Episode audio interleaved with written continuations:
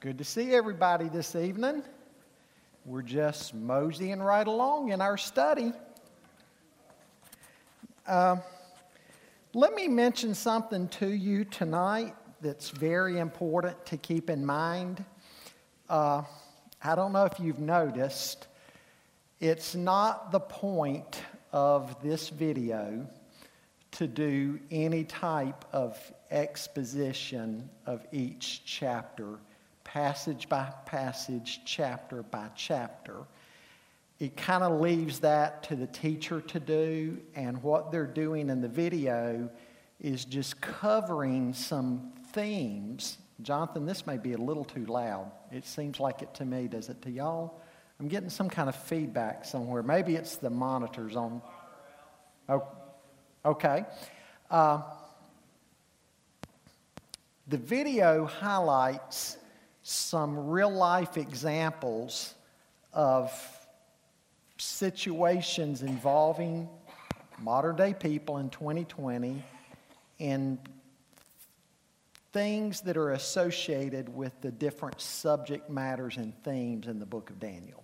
Okay? Is that, is that clear? So uh, I hope you're not being confused by that, looking at the video and thinking, hmm, I, you know, the video for on chapter 3 didn't directly apply to chapter 3. Uh, the video on chapter 4 isn't going to directly apply to that. That's, it's, it's more kind of like a teaser. And um, anyway, does that make sense? That makes sense. So it kind of lay, and, and the book they give you uh, kind of does the same type stuff. That's why I've not been trying to use it exhaustively, because the way they just kind of jump around with, with different themes uh, on, the, on the matter. But all throughout the study, what, what have I been emphasizing? Uh, that Daniel, when we see about Daniel and how he applies, his situation applies to our situation, uh, we see that he's salt and light in a pagan land, right? Salt and light in a pagan land. God doesn't call us, boy, it'd be nice if all of our work was within the walls of the church or a community where everybody believed just like we believe. Man, wouldn't life be easy? Wouldn't our Christian faith be easy? But what does God do? He shakes us out of the salt shaker. He calls us to shine the light of Christ in very dark places.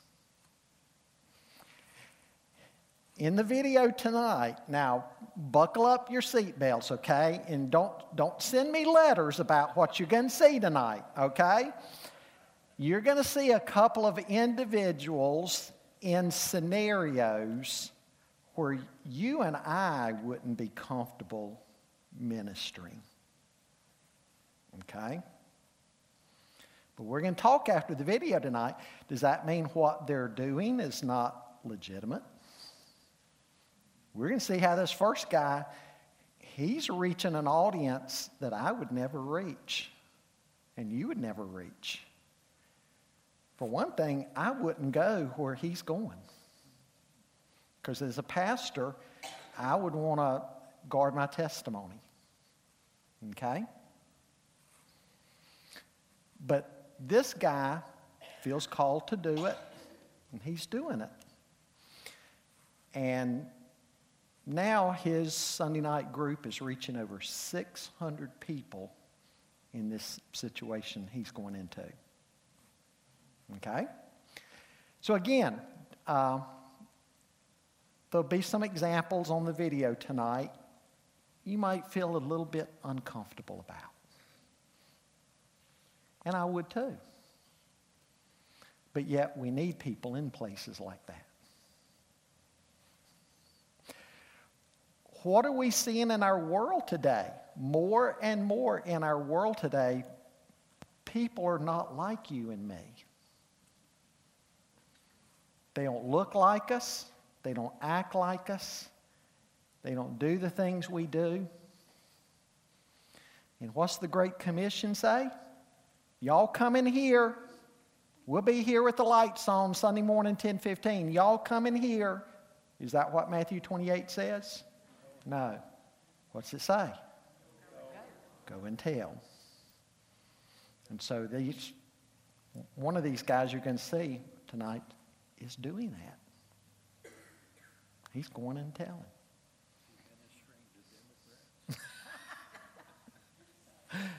I'm not going to repeat that. you can talk to Jim afterwards what he just said. sure, sure. Um, it's a changing world out there for the church today. I've told you before, my mother in law, when she and her husband were in the ministry back in the 40s, 50s, 60s, you could plant a sign in your front yard this week, revival. And everybody would see it, and they would pack out the church every night to hear the evangelist that had come to town. She said the Methodists and the Presbyterians would join us. And then a couple weeks later, the Methodists would have their revival. We'd all go there. Presbyterians would have their revival. We would all go there. You put a sign in the front yard of a church today, revival next week, and we, we come in and cut the lights on, get ready, and a lot of our deacons wouldn't even be here. I'm picking on deacons. But my point is, the lost world certainly isn't going to beat the doors down to get in. So we go to them. So whatever you think about this first guy in the video tonight, I just I want you to remember he's going to them. He's going to where they are. Now, he was one to go there himself anyway, and he saw a need there and, and didn't see people reaching them, so he did. But anyway, you could argue he's being a Daniel in a dark place. And so we need to be Daniels today. And that's going to call us, if, if we're serious about the Great Commission, it's going to call us maybe into some different settings than we've been accustomed to before. Okay? We essentially live in a, in a Babylonian culture too. I mean, you think of all the false gods Babylon had. And, and you think of what a pagan environment it was. And how Daniel and his friends were so much the minority. That's us today, isn't it? Same type thing that, that we face. And so, how do we make a difference? What do we learn about Daniel in chapter 1? How did he begin to make a difference? Staying true?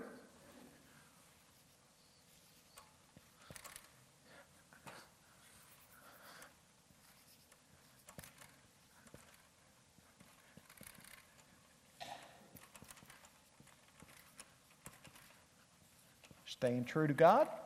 Okay?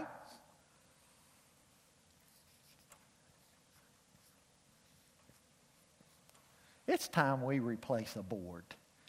David Fink worked this week on this board trying to put us in. He buffed the surface and put a coat on it and all that. And I'm going to have to tell David, I think, I think you wasted your time. We just need to buy a new board. But anyway. Staying true to his God. What else in chapter 4? Anything? He what? Whoa.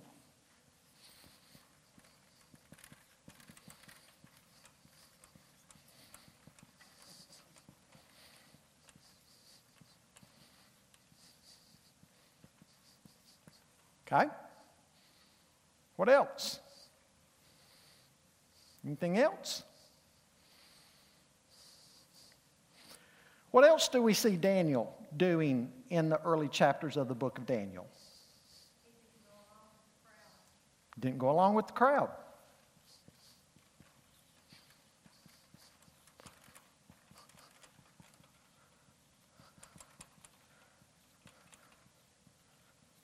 Okay? Okay? Actions done in humility. Um, keep going with that, Kathy. What else, in addition to the humility, do you see as he's relating to his superiors? Very respectful. Very respectful.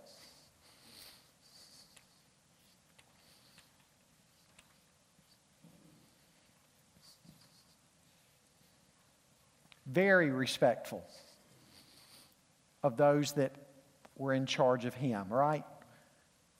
He didn't just get in their face and say, I'm not going to do that and you can't make me. He put proposals before them, right? And uh, then he put the matter in God's hands. Thank you, Dr. Willis. Maybe that'll help too. okay, what else? Rick? Okay. I think it's the surface. Faithful in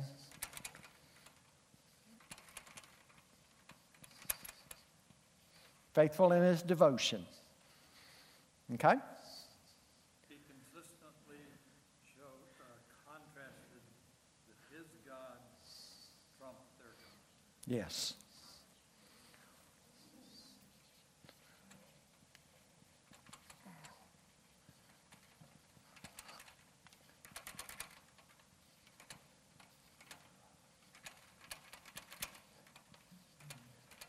Okay?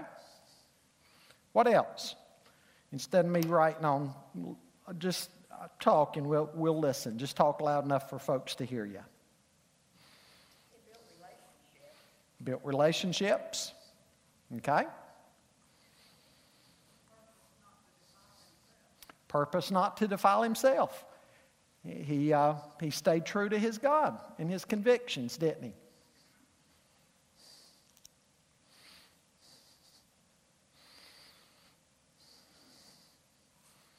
Anything else?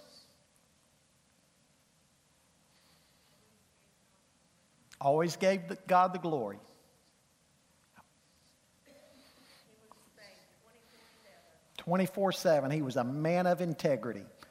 In fact, later on, we're going to see how even after they put his life under a spotlight, um, trying to find something wrong with him so they could accuse him before the king, they couldn't find anything. That's integrity, isn't it? That's integrity. Well, folks, we live in a selfish world where everybody's about themselves. We live in a prideful, prideful world, and we live in a world that doesn't know anything about humility. And so, as Christians, we need to demonstrate godly humility. We need to serve others. We need to live for God and others and not self. We need to humble ourselves, right? And serve God and serve- others and be men and women of integrity ourselves. And, and be willing to stand on our own convictions. Like we saw last week, how they said, even if our God doesn't rescue us, know this that we will not serve you and your false image. I think basically all of those come out of just one word, fearless. Yeah, That made him stand up where he needed to, and right. God was, uh, they were tight at this Yeah. point.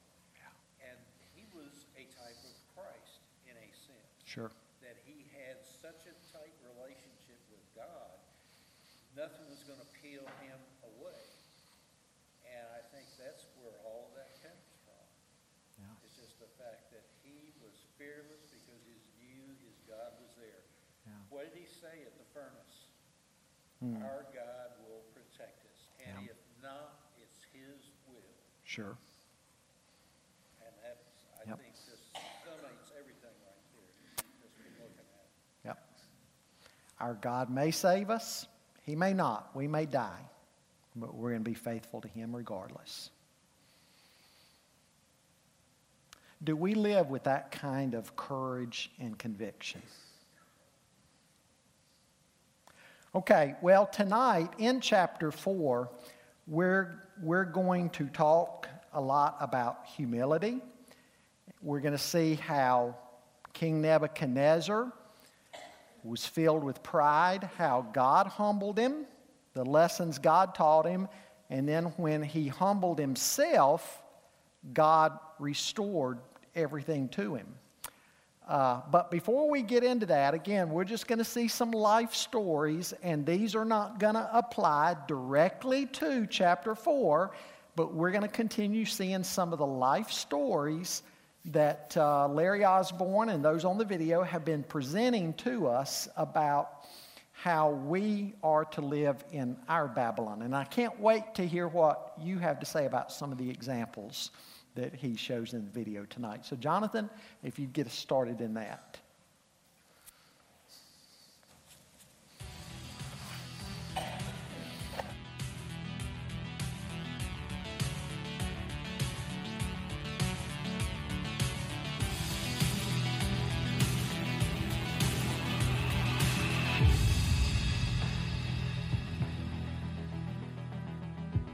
Welcome back to Thriving in Babylon. As we have seen in this series, there's a lot we can learn from the story of Daniel about how we are called to live as Christians in our culture today. Instead of throwing in the towel of our faith, we have been encouraged to trust in the sovereignty of God, hope in our eternal home, and treat everyone with love and respect. In this last session, Larry will explain how to navigate culture with wisdom like Daniel did.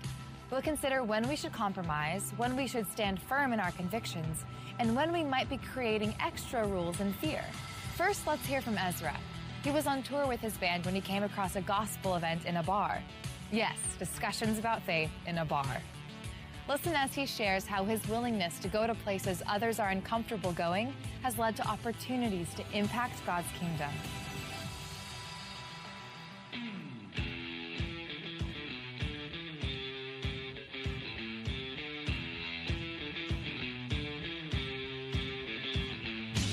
Been invited when I was touring to a bar in Dallas. Decided to visit it, went in, it was remarkable. And they were having an event with a speaker who was speaking to the veracity of Scripture and taking questions from the crowd. Seeing that boldness was absolutely riveting. Told my wife I'd really like to do an outreach, specifically targeted in pubs. Prayed and waited. A few months later, they built a pub at my house. Uh, came here and asked them if I could do a ministry outreach on Sunday evenings and was told absolutely not. Sat on the idea for several months, continued praying, came back, and there was a new manager. She said that she would check with the, uh, the owners. The owners remembered me from my band and said yes. So it started here at the Gentleman in Fort Worth. We had roughly 30, 40 people in two years, we have grown from 40 friends to 600 people. We decided to call our ministry the Bible and Beer Consortium. The name has caused uh, some questions and some concerns, largely from people who've never been to events.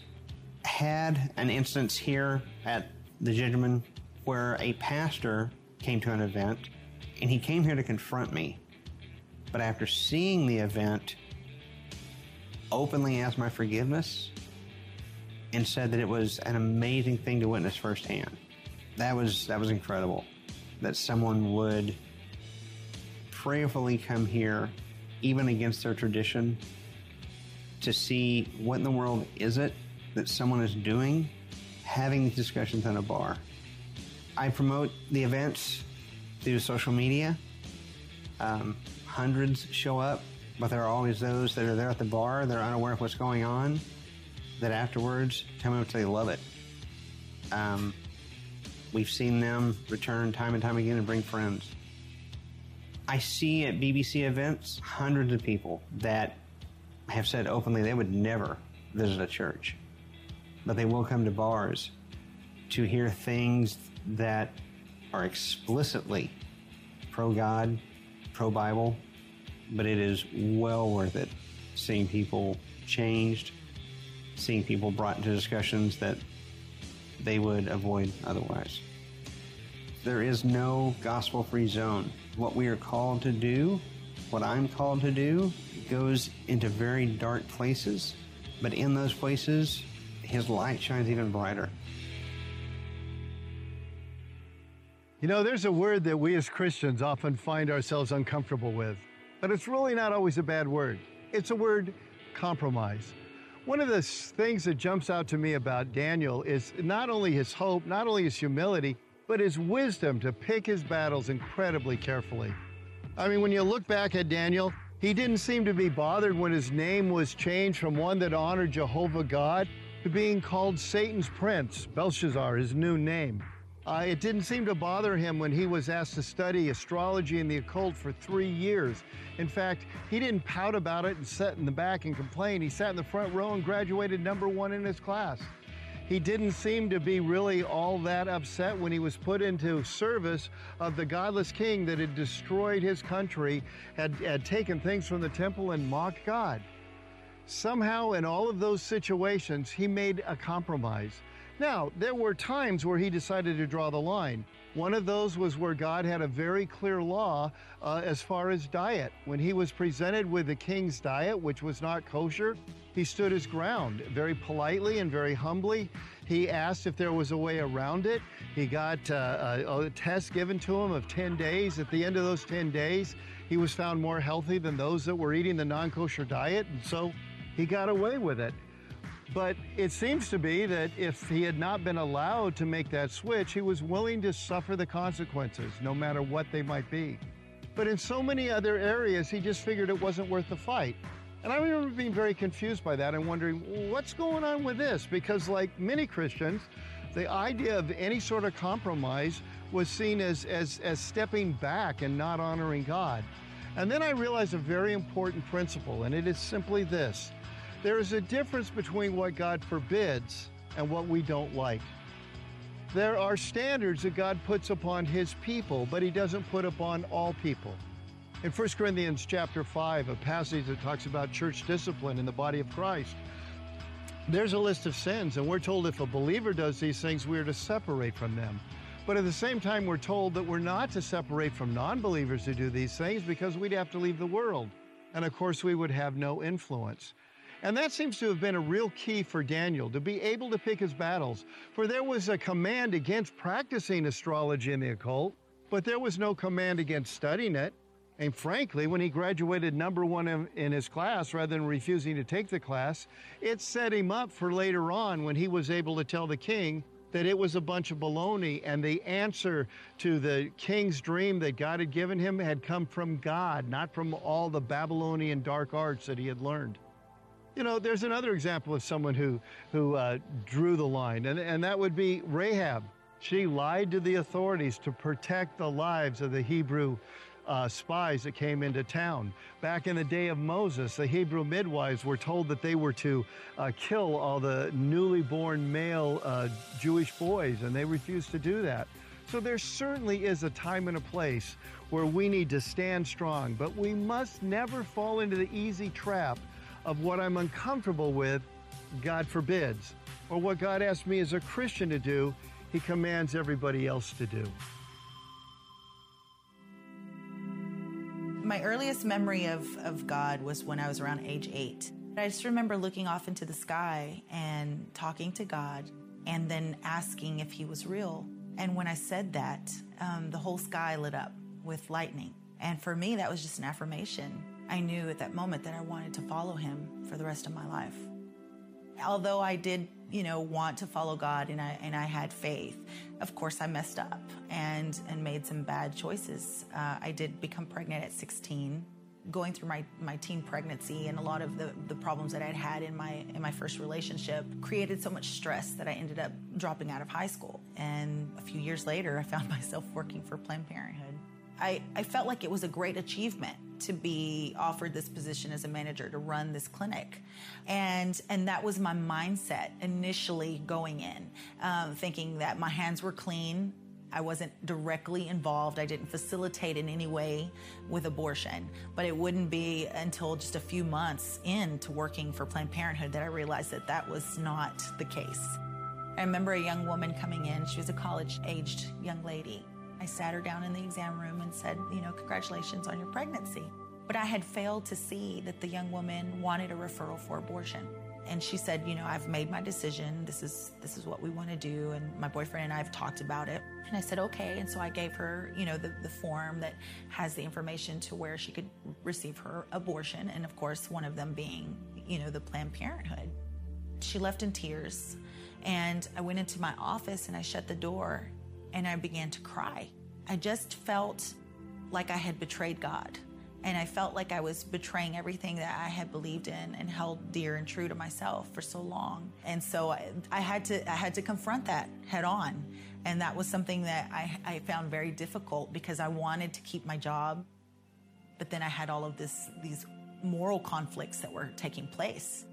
I couldn't sleep at night. I, I couldn't look at myself in the mirror most days um, because I realized that by being silent and by ref- making referrals and by not speaking up for these innocent babies in the womb and their mothers, that I was directly facilitating an abortion and I was directly involved in a great deal of sin. When I walked away from Planned Parenthood, I walked away from everything and we didn't know where that next paycheck was going to come from. We didn't know how we were going to pay for the mortgage or pay for our car. And I thought back to that time when I was a little girl, you know, eight years old, and telling God that I would always follow Him. And I felt like for me, this was a, a second chance. Even though I didn't know exactly where God was calling me, I knew that God was calling me to always speak up and not be silent anymore. Have you ever been in a situation where your personal convictions were challenged, like Ramona? Her story is one of courageous wisdom. Though Ramona needed her job, she held firm to her convictions by leaving it, and she trusted God to provide. What if she had been too scared to leave? How can we avoid living in fear? Let's find out. When it comes to having wisdom in Babylon, one of the things we've got to be careful of is that we don't fall in the trap of becoming what I like to call scaredy cat Christians. Now, what's a scaredy cat Christian? Well, candidly, it's somebody who gives Satan way too much credit. So we become afraid of events, of holidays, of places, of things and people, as if somehow we can catch his evil by osmosis. We need to remember that he is a liar. That's his nature. He's been a liar from the very beginning. And but what scaredy cat Christians do is they believe all of his lies, and they end up thinking that anything that uh, is slightly touched by him, or is influenced by him, or the evil in our world somehow by osmosis will bring us down.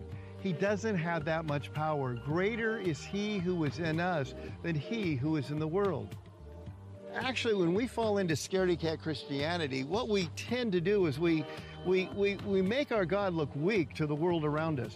Uh, non-Christians look and they, they shake their head like, so you're afraid of this holiday or you're afraid of that or you won't go here or you won't do that. And, and uh, what, what has happened is we've usually fallen into one of two traps or made one of two mistakes. The first one is a trap called legalism. Now, now legalism leads to scaredy cat Christianity because we are afraid God will be angry at us if we don't keep a bunch of rules that frankly aren't found in the Bible. Here's the weird thing about legalism. There's always a Bible verse for every extra man-made rule. So legalism is uh, based on the Bible, but in reality it's never found in the Bible. These are rules that like the Pharisees of New Testament days we make because we want to help God out. He has a fence here, so we decide to put two or three fences out in front of it just to make sure. Well, the end of the day, when we have a bunch of man-made fences, people out there who are looking at us, they confuse our man-made fences with God's fences. And they look at us and they think, what in the world is wrong with us?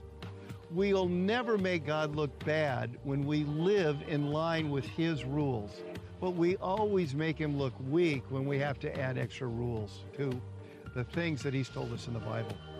Now, there's a, another form of it, and it's, it's what I call spiritual cooties. Now, what I mean by spiritual cooties, it's, it's maybe you remember in elementary school, it's that uh, person or whatever that everybody ran away from and they said, oh, they got cooties, they got cooties. If they touch me, I've got whatever it is they had. Well, we often feel like the things of the enemy, by again, osmosis, can somehow touch us and bring us down. I like to tell the story of a spear that I have in my office. I had the privilege of uh, being 200 miles into the Amazon and it was with a group of people who, uh, up to 11 years before I was there, had never had any contact with civilization. Uh, it was a real live witch doctor in this little village. And uh, during one night, he was doing his drugged up incantation, screaming and yelling and doing all this stuff.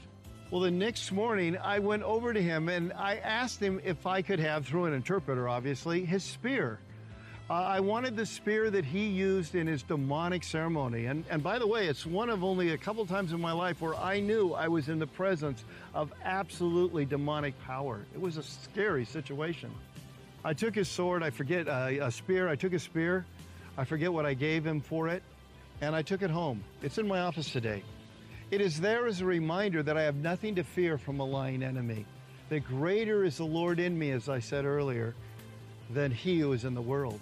But you'd be shocked how many people tell me bad things are going to happen to you because I've had that spear. Well, I've had that spear for about 25 years in that office, and I want to tell you nothing but good things have happened. Because greater is he who is in us than he who is in the world. If you're a follower of Jesus, there's no reason to be a scaredy cat. There's no reason for legalism. There's no reason to fear spiritual cooties. Just follow what God has said to do. Live with wisdom live with humility, hold on to hope, and you can thrive in Babylon.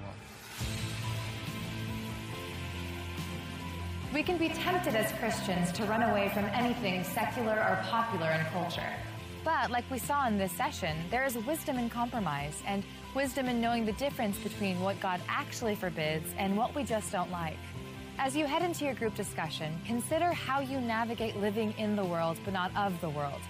Think about where you might need to put your foot down or how your fear of culture might be leading you down a legalistic road that isolates you from reflecting Christ to others. And finally, I hope you will encourage each other about how to not only survive, but thrive where God has you today. Thank you for watching.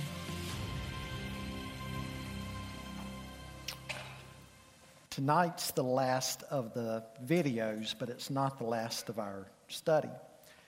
Uh, you can't help. Maybe it's not. what, what we're going to see tonight is to be used by God, we have to be humble. Now, before we get into all that, um, you look at the video tonight, the uh, personalities in it, and it kind of helps you realize we're not in Mayberry anymore, are we? We're not in Mayberry anymore. Um, what do you think about the church in Fort Worth and the pub? Don't get me wrong, I'm not making a proposal at our next business conference that we start a church in a pub. But uh, sad to say, there's probably 10 times, probably 100 times millennials tonight in Cabarrus County and Mecklenburg County in pubs than there are in churches. There's probably 100 times more millennials in pubs tonight than in churches. And here's a guy saw went into one and saw somebody teaching on the veracity of scripture. Thought, "Hey, I can do that in a place like this." And they've gone from 30 or 40 to 600. If you go on their website, he brings people in like William Lane Craig. Do you know who William Lane Craig is? Anybody know who he is? Okay. He's one of the nation's foremost apologist, Christian apologist. What's an apologist? Somebody that goes around saying, I'm sorry? No. What's an apologist? Somebody that defends the gospel. Uh, he is out of Talbot seminary connected with uh, Biola University in California, William Lane Craig, uh, a man that's being used in the college world today as much as anybody in the area of apologetics. Uh, this guy, what was his name? Ezra. Has invited people like him. They do like, uh, after their music and all, they'll have somebody like a William Lane Craig uh, talk for an hour, hour and a half, for instance, on defending the resurrection of Jesus Christ. And then the audience gets to hammer him with questions. I mean, just all kinds of things going on. And uh, next week they may invite somebody different. But very deep and in-depth Christian discussions and lengthy presentations followed by Q&A sessions. And they're seeing person after person after person come to faith in Christ. Again, we're not in Mayberry anymore, are we? Yes. They, uh, the religious leaders criticized Jesus because he was going to the homes of publicans and prostitutes and sinners. In fact, in Luke chapter 15, the start of the chapter that has the parable of the prodigal son in it, that's why they're so mad at Jesus, because he's going to places like that. So, uh, wherever we find ourselves in today's world, we're going we're going to have to live with the mindset we're going to have to go to the lost.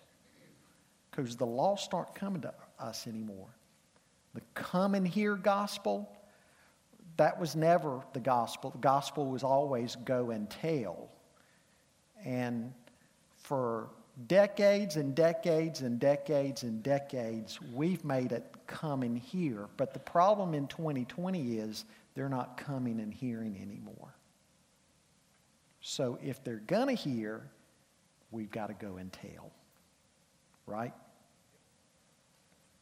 Uh, it brings to mind uh, the founding of Billy Graham's radio ministry. Very similar thing. What's up and down the dial? Hmm. And there is Yep. the light, Yep. right out there. Sure. Right out at you. Yep. He was a very, very, uh, Front runner in that regard, wasn't he? he was, he was a visionary, actually. Sure. And here it is now, about 50, 60 years later here, however long since 1962. Uh, It is one of the most listened to stations within its coverage area, which is parts of seven states. Yep. Yep. And uh, he said, let's try that. Mhm. And then, of course, the next big thing was TV and so on and so forth. Mhm. And that's just one example that comes to mind. God's going to send us anywhere he sees fit. Sure. Absolutely. And the setup was this man was in there preaching, and he Hmm. took the took the bait, so to speak, and and did his homework in prayer and fasting and seeking God's will on that, Yeah. and didn't listen to the first no he heard. Yep. Yep. Think about it. Folks, again, tonight we're going to uh, see how humility is essential.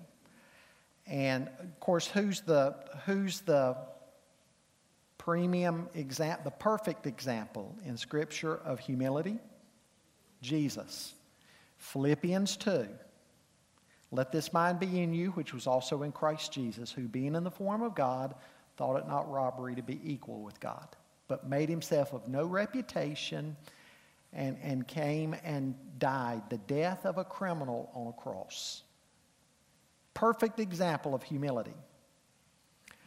We see in the Old Testament, along with uh, what's being said about Daniel's people here, how Isaiah said that the people of Israel and Judah, you remember what Isaiah said? When Isaiah was commissioned by God, and he said, How long do I go? And, and God told Isaiah until the people were cut down like a tree. And, but there was a stump in the ground, and out of the stump would come what? New, new life, shoot. But they were prideful and, and they had neglected God, gone their own way. He was going to cut them down. But yet, that wouldn't be the end, there would be restoration. Nebuchadnezzar, in his pride, was cut down, yet that was not his end, as we'll see. There was restoration, a testimony to the church today. We need to humble ourselves before the Lord. If we don't humble ourselves, God may humble us. But out of humility comes what? Restoration. Verse 1 King Nebuchadnezzar sent this message to the people of every race and nation and language throughout the world Peace and prosperity to you. I want you all to know about the miraculous signs and wonders the Most High God has performed for me. How great are his signs, how powerful his wonders. His kingdom will last forever, his rule through all generations. I, Nebuchadnezzar, was living in my palace in comfort and prosperity. But one night I had a dream that frightened me. I saw visions that terrified me as I lay in my bed. So I issued an order calling in all the wise men of Babylon so they could tell me what my dream meant. When all the magicians, enchanters, astrologers, and fortune tellers came in, I told them the dream, but they could not tell me what it meant.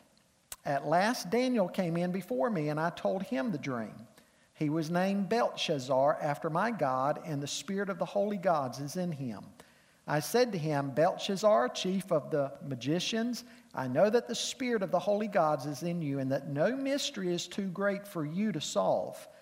Now tell me what my dream means. While I was lying in my bed, this is what I dreamed. I saw a large tree in the middle of the earth. The tree grew very tall and strong, reaching high into the heavens for all the world to see. It had fresh green leaves, and it was loaded with fruit for all to eat. Wild animals lived in its shade, and birds nested in its branches. All the world was fed from this tree. Then, as I lay there day, uh, dreaming, I saw a messenger, a holy one, coming down from heaven. The messenger shouted, Cut down the tree and lop off its branches, shake off its leaves and scatter its fruit. Chase the wild animals from its shade and the birds from its branches. But leave the stump and its roots in the ground, bound with a band of iron and bronze, and surrounded by tender grass. Now let him be drenched with the dew of heaven, and let him live with the wild animals among the plants of the field. For seven periods of time, let him have the mind of a wild animal instead of the mind of a human, for this has been decreed by the messengers. It is commanded by the holy ones so that everyone may know that the Most High rules over the kingdoms of the world. He gives them to anyone he chooses, even to the lowliest of people. Belteshazzar, that was the dream that I, King Nebuchadnezzar, had. Now tell me what it means, for none of the wise men of my kingdom can do so. But you can tell me because the Spirit of the holy gods is in you. Upon hearing this, Daniel, also known as Belteshazzar, was overcome for a time frightened by the meaning of the dream. Then the king said to him, Belteshazzar, don't be alarmed by the dreams and what it means. Belteshazzar replied, I wish the events foreshadowed in this dream would happen to your enemies, my lord, and not to you. The dream you saw was growing, the, the tree you saw was growing very tall and strong, reaching high into the heavens for all the world to see. It had fresh green leaves and was loaded with fruit for all to eat. Wild animals lived in its shade, and birds nested in its branches. That tree, your majesty, is you, for you have grown strong and great. Your greatness reaches up to heaven, and your rule to the ends of the earth. Then you saw a messenger, a holy one, coming down from heaven and saying, Cut down the tree and destroy it, but leave the stump and the roots in the ground, bound with a band of iron and bronze, and surrounded by tender grass. Let him be drenched with dew, with the dew of heaven. Let him live with the animals of the field for seven periods of time. This is what the dream means, Your Majesty, and what the Most High has declared will happen to my Lord the King. You will be driven from human society, and you will live in the fields with the wild animals. You will eat grass like a cow, and you will be drenched with the dew of heaven. Seven periods of time will pass while you live this way until you learn that the Most High rules over the kingdoms of the world and gives them to anyone he chooses. But the stump and roots of the tree were left in the ground. This means that you will receive your kingdom back when you have learned that heaven rules. King Nebuchadnezzar, please accept my advice. Stop sinning and do what is right. Break from your wicked past and be merciful to the poor. Perhaps then you will continue to prosper. But all these things did happen to King Nebuchadnezzar. Twelve months later, he was taking a walk on the flat roof of the royal palace in Babylon. As he looked out across the city, he said, Look at this great city of Babylon. By my own mighty power, I have built this beautiful city as my royal residence to display my majestic splendor. While these words were still in his mouth, a voice came down from heaven O King Nebuchadnezzar, this message is for you. You are no longer ruler of this kingdom. You will be driven from human society. You will live in the fields with the wild animals, and you will eat grass like a cow. Seven periods of time will pass while you live this way until you learn that the Most High rules over the kingdoms of the world and gives them to anyone he chooses. That same hour, the judgment was fulfilled. And Nebuchadnezzar was driven from human society. He ate grass like a cow, and he was drenched with the dew of heaven. He lived this way until his hair was as long as eagle's feathers, and his nails were like bird's claws. After this time had passed, I, Nebuchadnezzar, looked up to heaven. My sanity returned, and I praised and worshiped the Most High and honored the one who lives forever. His rule is everlasting, and his kingdom is eternal. All the people of the earth are nothing compared to him.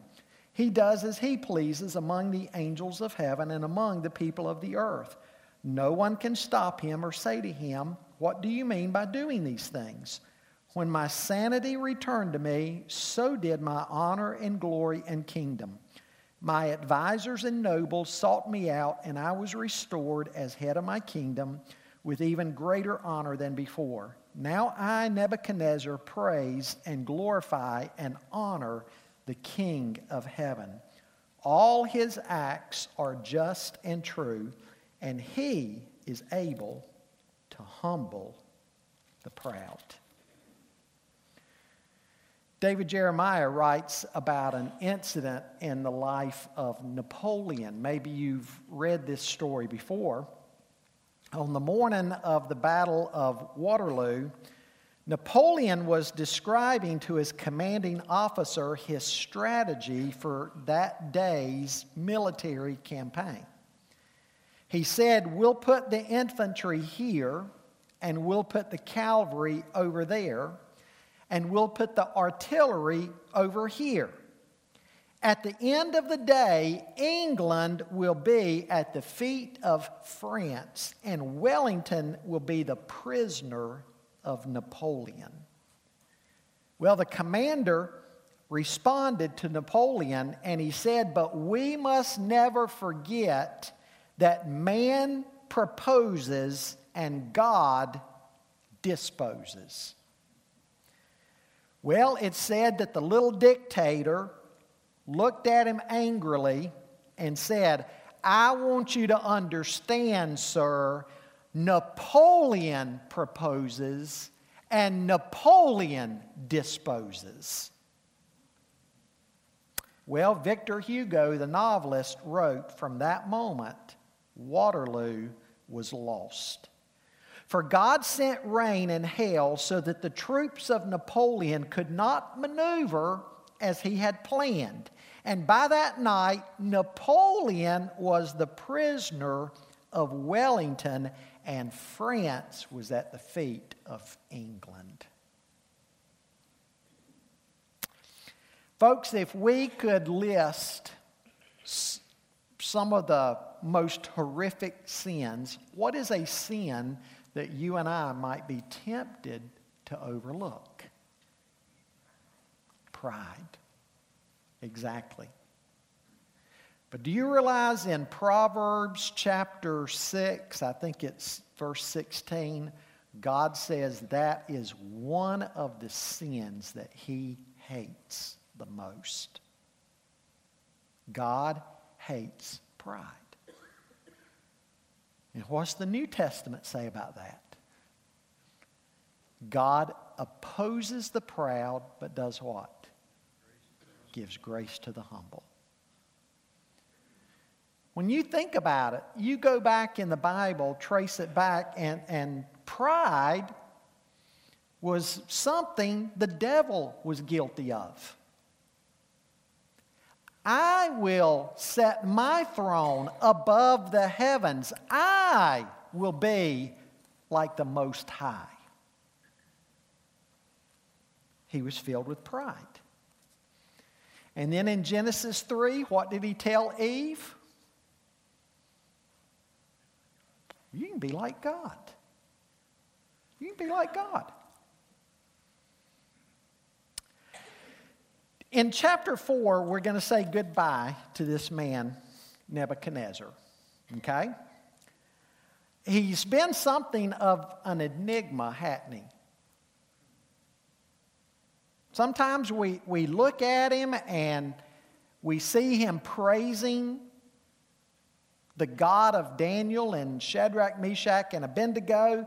But then underneath it all, we see that he's still very much a pagan man and he goes out and does something against God. And God deals with him again.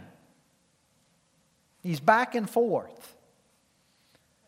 He'll recognize God with his lips at times, but then most of the time it seems like his heart is far from God.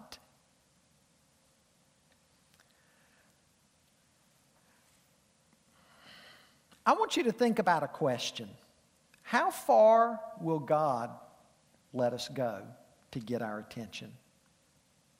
How far will God go to discipline us and break us?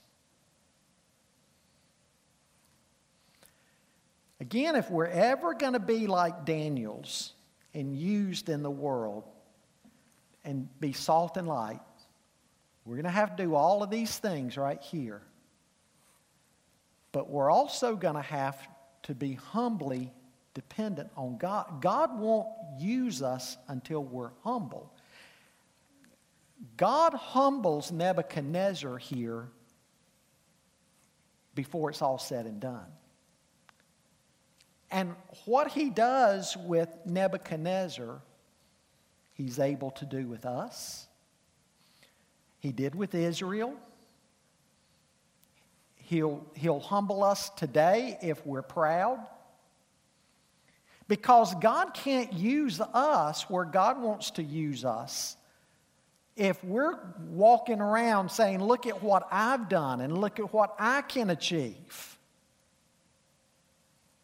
Humility is critical. In Daniel 4, it's like we're reading the king's diary. Now, given what we have seen from Nebuchadnezzar's uh, cruelty, uh, look at what he's doing in, in chapter 4 as chapter 4 opens. He's praising God. After all, he had every reason to praise God. He's seen the marvelous deeds of God at work. But then we see him reverting right back to some of his old ways. Well, we, we see here this dream, the reception of this dream.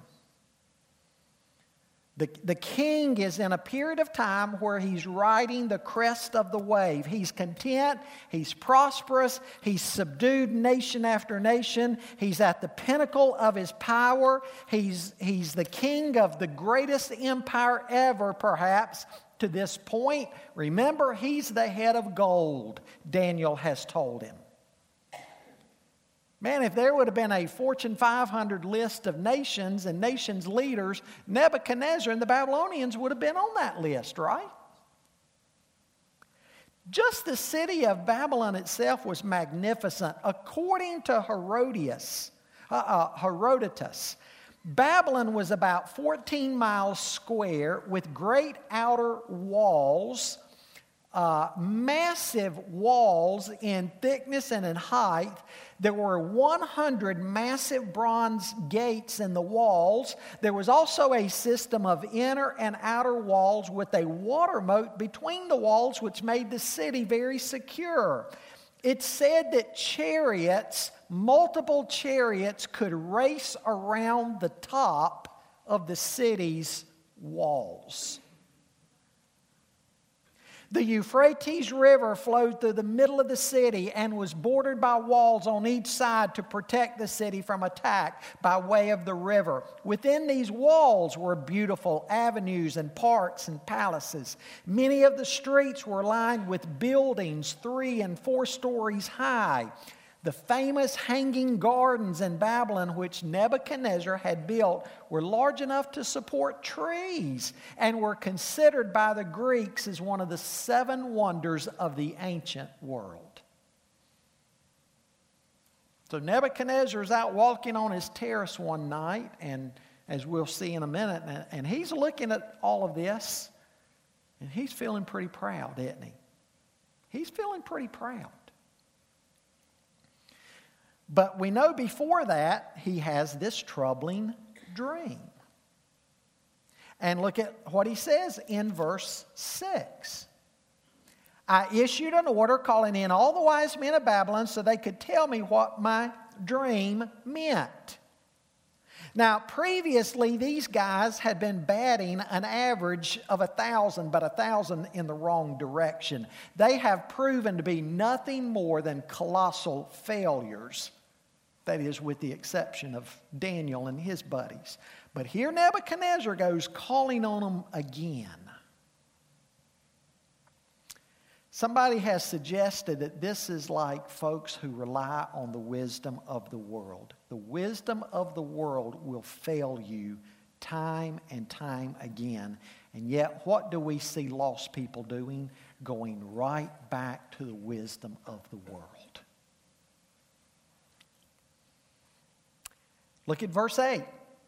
I'm just skimming across some things tonight. At last, Daniel came in before me, and I told him the dream.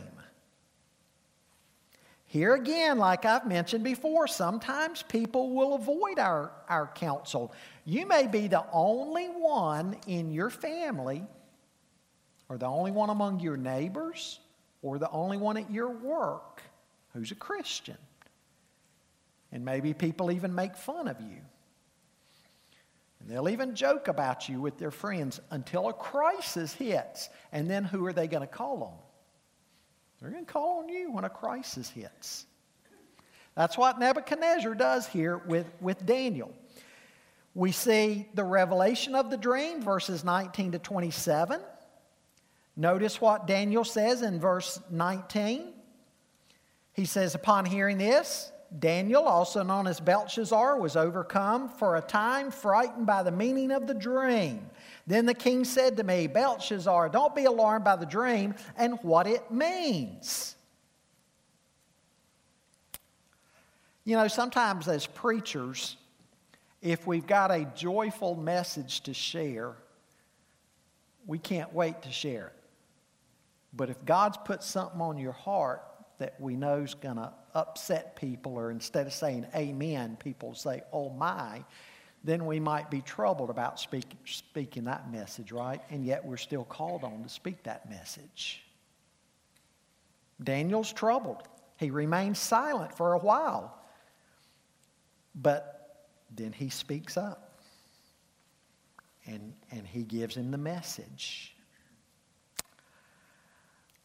It's striking that Daniel does not have a vindictive spirit as he tells the king this. Sometimes we want to preach um, judgment, the judgment of God, almost with the vengeance ourselves, right? And again, what do we see here in Daniel? His, his humility and how he's respectful. What's he say here? King, I, I, I could only wish that this was a message for one of your enemies. I don't want to have to tell you this. it, it shows you something of the relationship these two men have built together. Again, let's hang on. Let's go back up here a minute. You and I are called to be salt and light. But what are we going to have to do to be effective? We're going to have to build relationships too, right? Be respectful of people, build relationships with them, and through those relationships with lost people, then we're able to tell them what, what God says.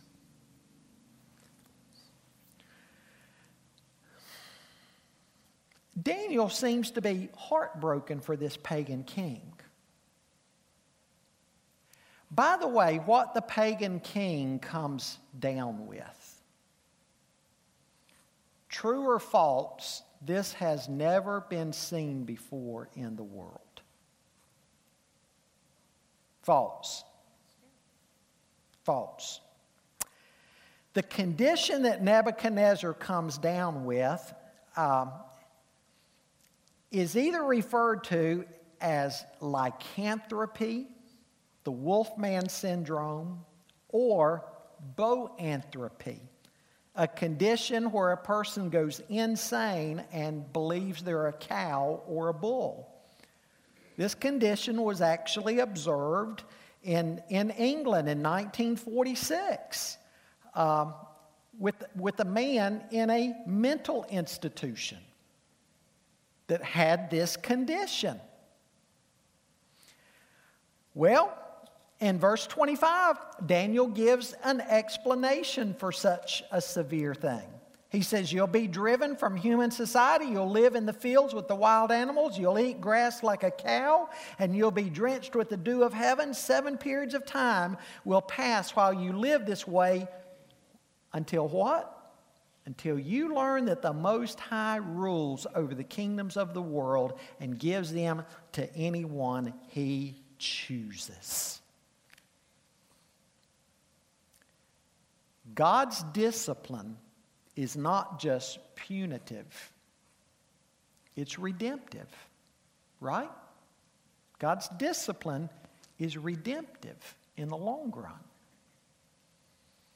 What's Daniel saying? You're going to suffer like this until God humbles you.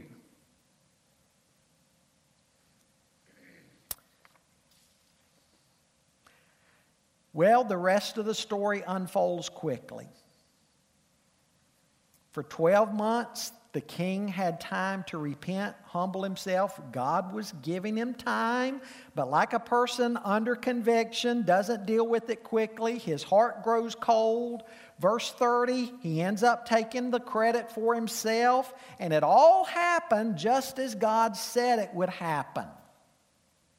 This affliction comes on him. But again, we know it's a happy ending to the story. And in the end, Nebuchadnezzar learns his lesson. Personally, I think if Nebuchadnezzar is a converted man, he's not converted until the end of chapter 4. Because in the previous chapters, he's just kind of mouthing words of praise to Daniel's God. But scholars believe that maybe finally at the end of chapter 4, after he's been disciplined, he finally humbles himself before God. And if, if, if he is a converted man, that's when it happens. Is he? I don't know. I'm saying if he is a converted man, I think this is when it happens at the end of chapter 4. Well, again, what do we know about Israel, they were humbled. They were a tree cut down. But was that going to be the end? No. No. Not going to be the end. Hope. God may humble you today. Is that the end? No. There's restoration and God's work in and through you after that if, if you'll humble yourself before Him. Aren't you glad the way that God brings beauty out of ashes? Aren't you thankful for that?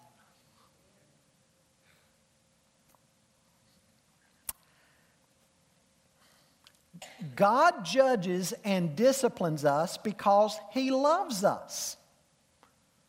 And His discipline can be very costly and very painful. And His discipline can last until we get the message. Now, again, how do we model if if you see a king like this and God despised pride in him, God despises pride in you and me too. So, how do we model humility to the world and witness through that? How, how can we stand out from the world and be so? Because the world conducts itself in such arrogancy and such pride. How can we be different? Well, not boasting, not bragging, living a life in attitude, words, and conduct that, sh- that demonstrates we're absolutely nothing apart from Jesus Christ, right? John 15, Jesus said, I'm the vine, you're the branches. You can do nothing apart from me. Abide in me and let my words abide in you. And over and over again, he says, You're nothing without me, and you can do nothing without me. Church, do we really live with that? Do you live and do I live with that kind of attitude? Demonstrated to lost people around us that we are humble people who depend on the Lord and we are nothing without Him and we can't do anything without Him? Or do we conduct ourselves in some of the same type arrogance that we see of people in the world today? Don't you just hate to see a professing Christian who struts around with pride and arrogance? It's kind of like, look at me. Look at what I've done. Don't you want to be like me? No.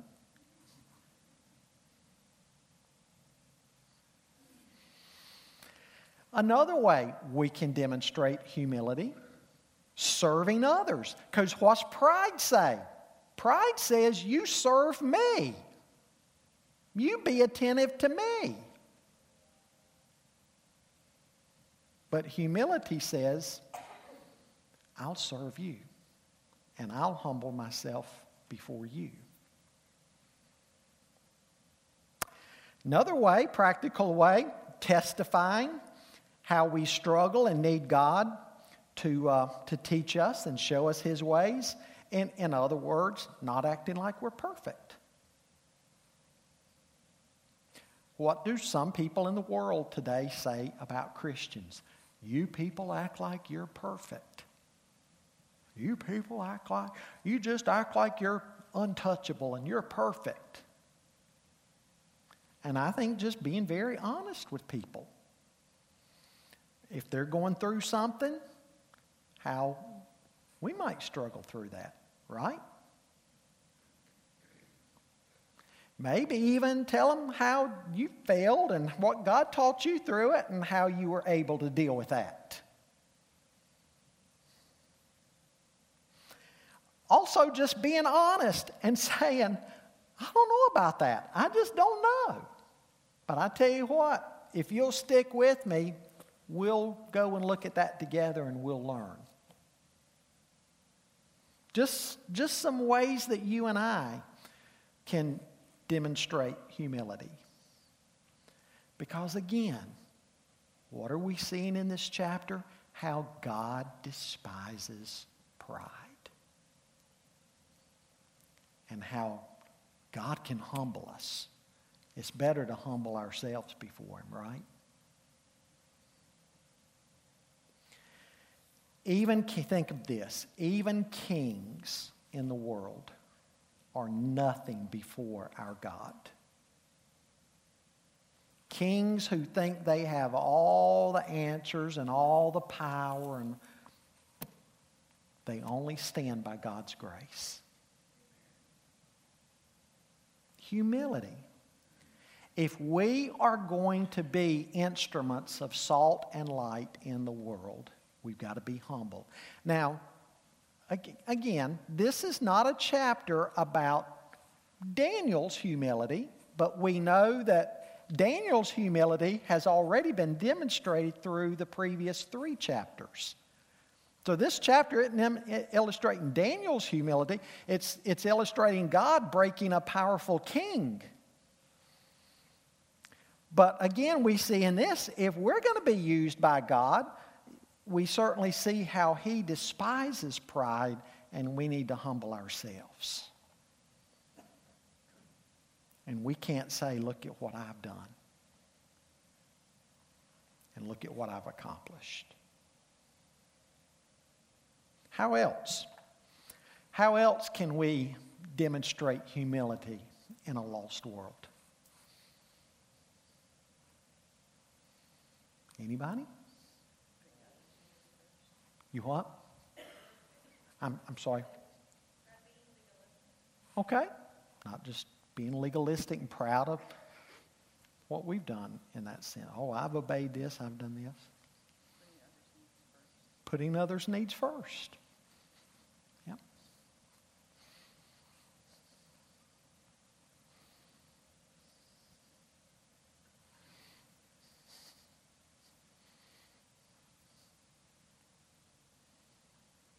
When we first started the study, we talked about being real. Mm-hmm. How just how real Daniel was and his buddies. Yeah. Yeah. Authenticity. And again, that's what the world is looking for. Christians who will be authentic, will be humble.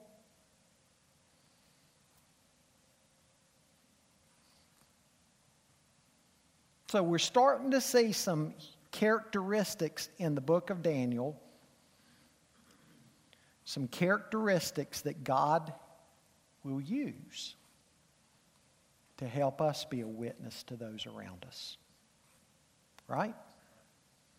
And what we see here is a negative example and how God dealt with the negative example and got this guy to turn around.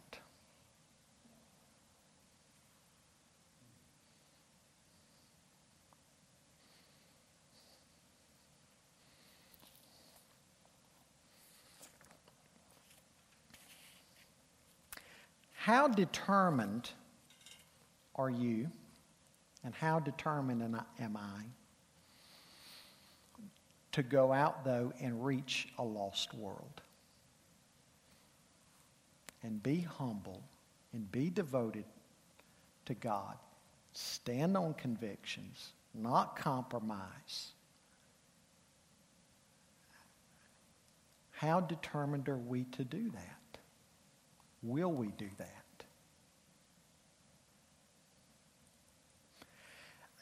The, the book of Daniel just continues to amaze me how God used these four young men in a climate that was unlike anything you and I will experience that same way, but very much like what we go through every day in a pagan world. And we can be tempted to sit down and say, it's no use. I can't make a difference. But the book of Daniel shows us you can make a difference. You can. With God's help. Yes.